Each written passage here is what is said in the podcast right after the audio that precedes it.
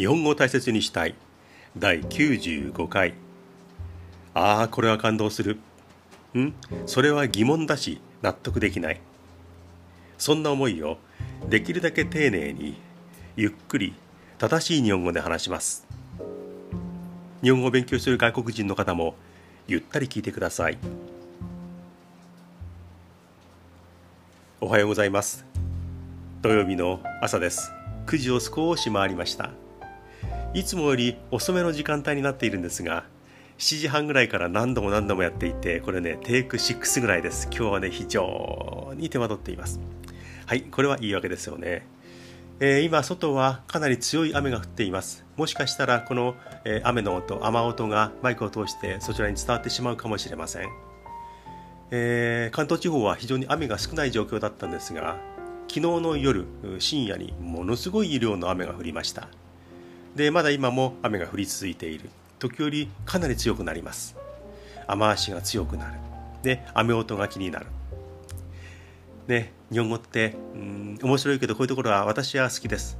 雨音ではなくて雨足ではなくて、えー、雨足雨音っていうふうに言うっていうのはね、えー、日本語の言葉がこなれてきて言いやすいようにどんどんどんどんと変わってきて角が取れて雨音雨足になるっていうね、えー、そういうことなんじゃないかなというふうに思います。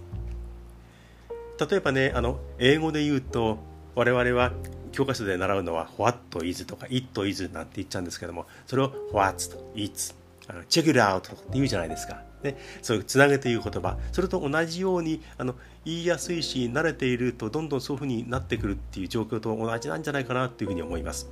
あの言語学者ではないので理論的な裏付けはないんですけれども言葉のこう変化っていうのはそういうことが結構あるんじゃないかなというふうに思います。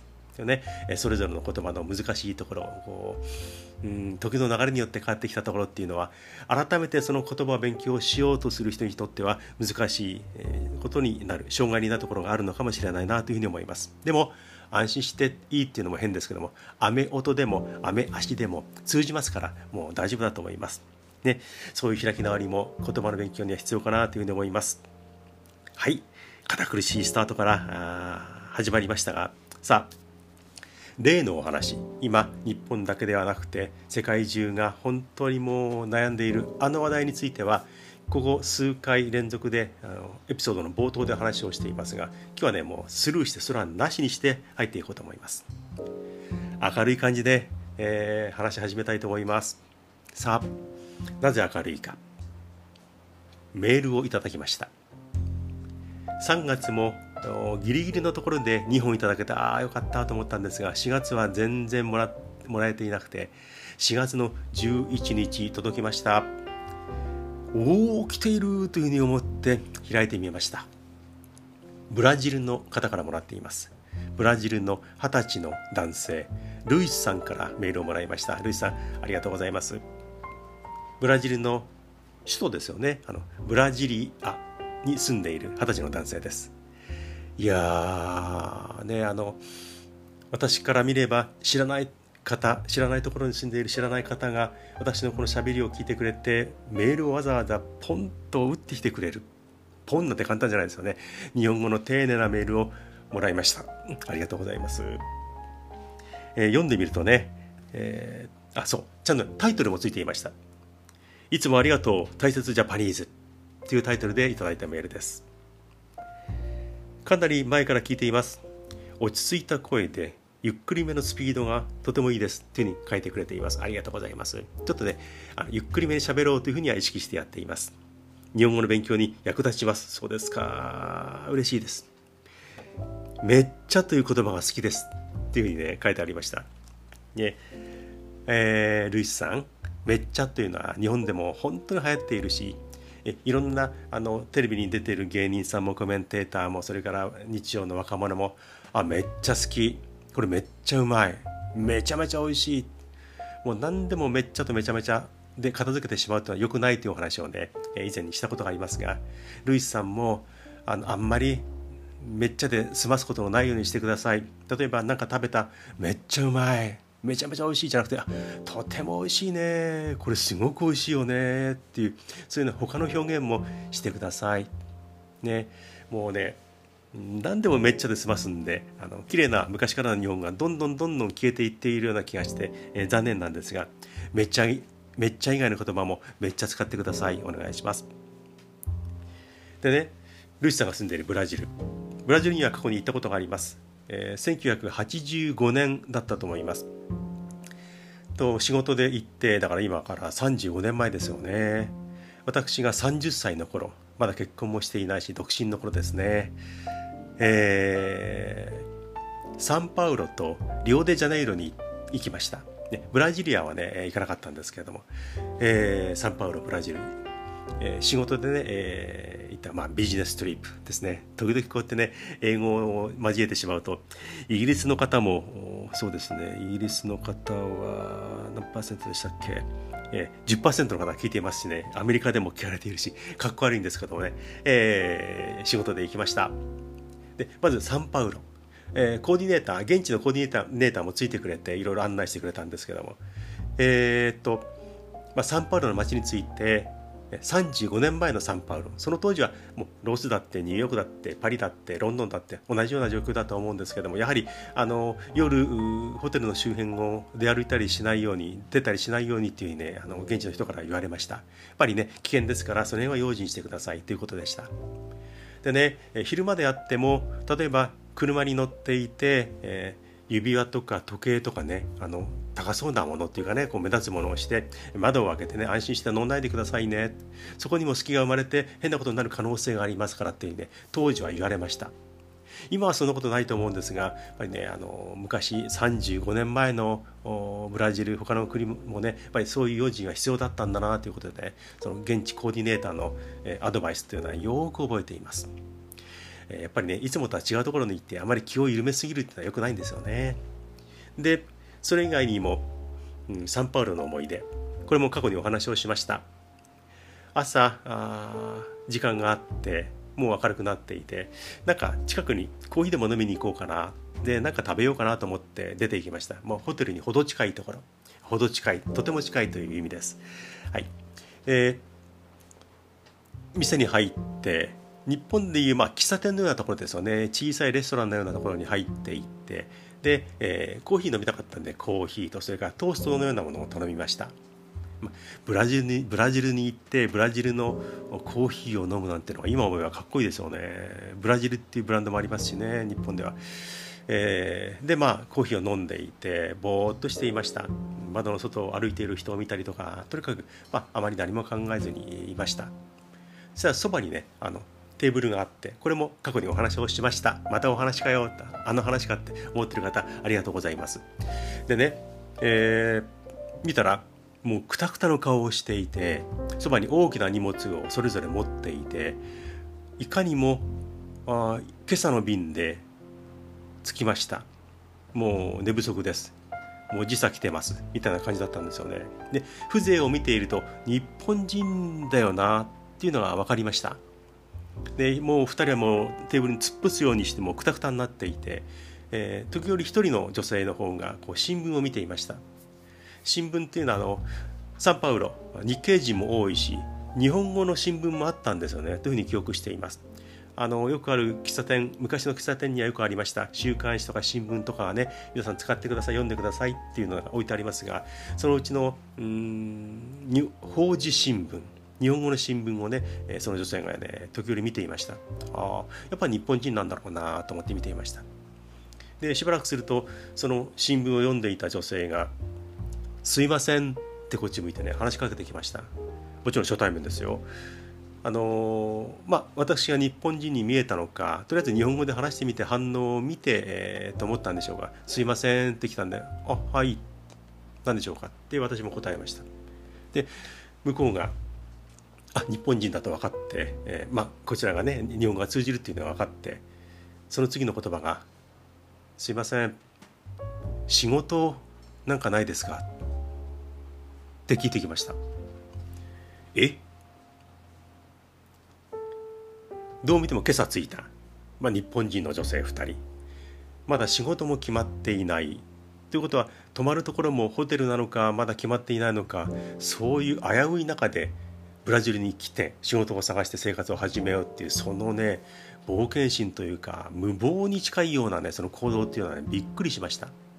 当然私はあのそこに住んでいる人間ではないので仕事も紹介できないので「あすいませんあの、えー、こちらの人間じゃないので」っていうふうに言ったら「あそうですか」ってガクーっていう顔になりました、ね、仕事も決まっていない宿も不安定な中でそういうふうにやってしまうっていうのはねなぜブラジルに来ようと思ったのかなぜ何もあまり当てが決まっていない中でとりあえず飛んできてしまったのかっていうのはね非常になんかどうしてって聞いてみようと聞いてみたくなるようなそんな感じでした。あの女性2人はね、えー、その後どうなっていますかね。私よりは若い女性に二十歳そこそこぐらいの年齢に見えました。とすると今55とか60近い状況だと思うんですが今まだサンパウロにいるのかどうなっているんでしょうかね。うわすごいなそんなことやっちゃうんだっていうのをね衝撃的にね、えー、覚えているそんな記憶があるのがサンパウロです。そしてもう一つの都市リオデジャネイロこちらにも行きました。えー、大きな町ですよね。サンパウロも商業の町すごい町でした。で当時のね35年前のリオデジャネイロも、えー、とても活気がありました。ここがリオデジャネイロか。サンバか。カーニバルか。リオのカーニバルか。なんて思いながら街を歩いた記憶があります。で、えー、街のね記憶も鮮明に覚えているんですがそれと同時に2つの海岸、えー、コパカバーナの海岸それからイパネマの海岸この2つの海岸をねよく覚えています。コパカバーナあの当時もうすでにねあの有名な曲になっていました。アメリカの曲「タッタッタッタッタコパカバーナ」タッタッタッタッタッタッタアメあのアメリカで有名な曲。歌っていた人の名前はねちょっとね出てきません。ね思いつきで喋ってるからこうなってしまうんですよね。えー、あのコパカバーナあの曲で有名なコパカバーナの海岸。あこれがあの歌で有名なコパカバーナなのか。この海岸に由来する歌があれなんだ。ぴったりだな。明るくてリズムがあるなというふうにね、えー、非常にね印象に残っています。砂浜は白そして広い。日本の海岸よく見る海岸のように傾斜があのあるという状況じゃなくてもう広い波打ち際まであの砂浜の端から波打ち際まで非常に広い海岸がある。白い砂が広がっている。でそこに今でもよく覚えています。ビーチバレーのコートがねもう何面もありました。だからネットを張るためのポールが何十本も立っていてあビーチバレーブラジルは強いけどもこういう環境でやってるんだ。もう身近にビーチバレーがあるんだ。すごいなだから、まあ、インドアのバレーも強いですけれどもあこういうビーチバレーから発展したものもあるんだろうなそういう根っこがあったんだなというねすごく覚えています。広い白いコパカバーナの海岸。そしてその海岸から道路一つ渡ったところのにあるレストランに入ってシュラスコ料理を食べました。シュラスカーリって現地の人は言っていました。あの日本でもたまに目にするようになりました。あのキッチンカーなどで売ってるなんていうのも見ますけれども、えー、大きな鉄の串にもう肉大きな肉をねこうステーキのような肉を何倍も何枚も突き刺していって重ねていって大きな肉の塊にしてそれを焼く。そしてその大きな串のままえー、その周りの肉を大きなナイフのようなものでそぎ落としていってそれを食べる販売するというシステムですよね。で初めてねそのシラスコ料理の店に行きました。でそれを頼むと、えー、大きなその鉄棒みたいなものを持ってきたそういう肉がそこにいっぱいねこうぶら下がってるというか刺さって重なってますよね、えー、その、力の強い人が持ってきた肉の塊をこうナイフで削ぎ落としてくれて自分のお皿の上にその肉が乗っていくんですね。スライスされた肉が乗っかってくる。でそれを食べるんですよね、えー、まあ、美味しいと思ったんですけどもそのね姿肉の塊がすごくてねうわこんななんだ。今みたいにあの街中で見るような状況ではなかったので初めてこんな料理があるんだと思って食べました。で食べ終わるとまたすぐにね肉を削いで落としてくれるんですね。だからまた次の肉が皿の上に乗っかる。日本でわんこそばってありますよね。岩手のの名物ですよね。食べ終えると次のそばがお椀にパーンと入ってくる。だからもういいですってやらないと。どんどんどんどんそばが来る。それと同じようにもういいですってやらないと肉が次から次とお皿に乗っかってくる。確かお皿を裏返しするかナプキンを上に乗っけるかなんかもういいですってサインがあったはずなんですけども覚えていません。そうしないとどんどん肉が来るっていうのはね衝撃的なあのシステム料理よく覚えています。シュラスコ料理。ねあそこで35年前に食べました。びっくりの料理でした。そしてもう一つの海岸。イパネマの海岸です。今日は結構早口ですね。イパネマの海岸です。こちらはコパカバーナとは違って、えー、砂の色は黒っぽかったですね。でもう少し傾斜がありました。波も荒かったような記憶があります。でイパネマの海岸。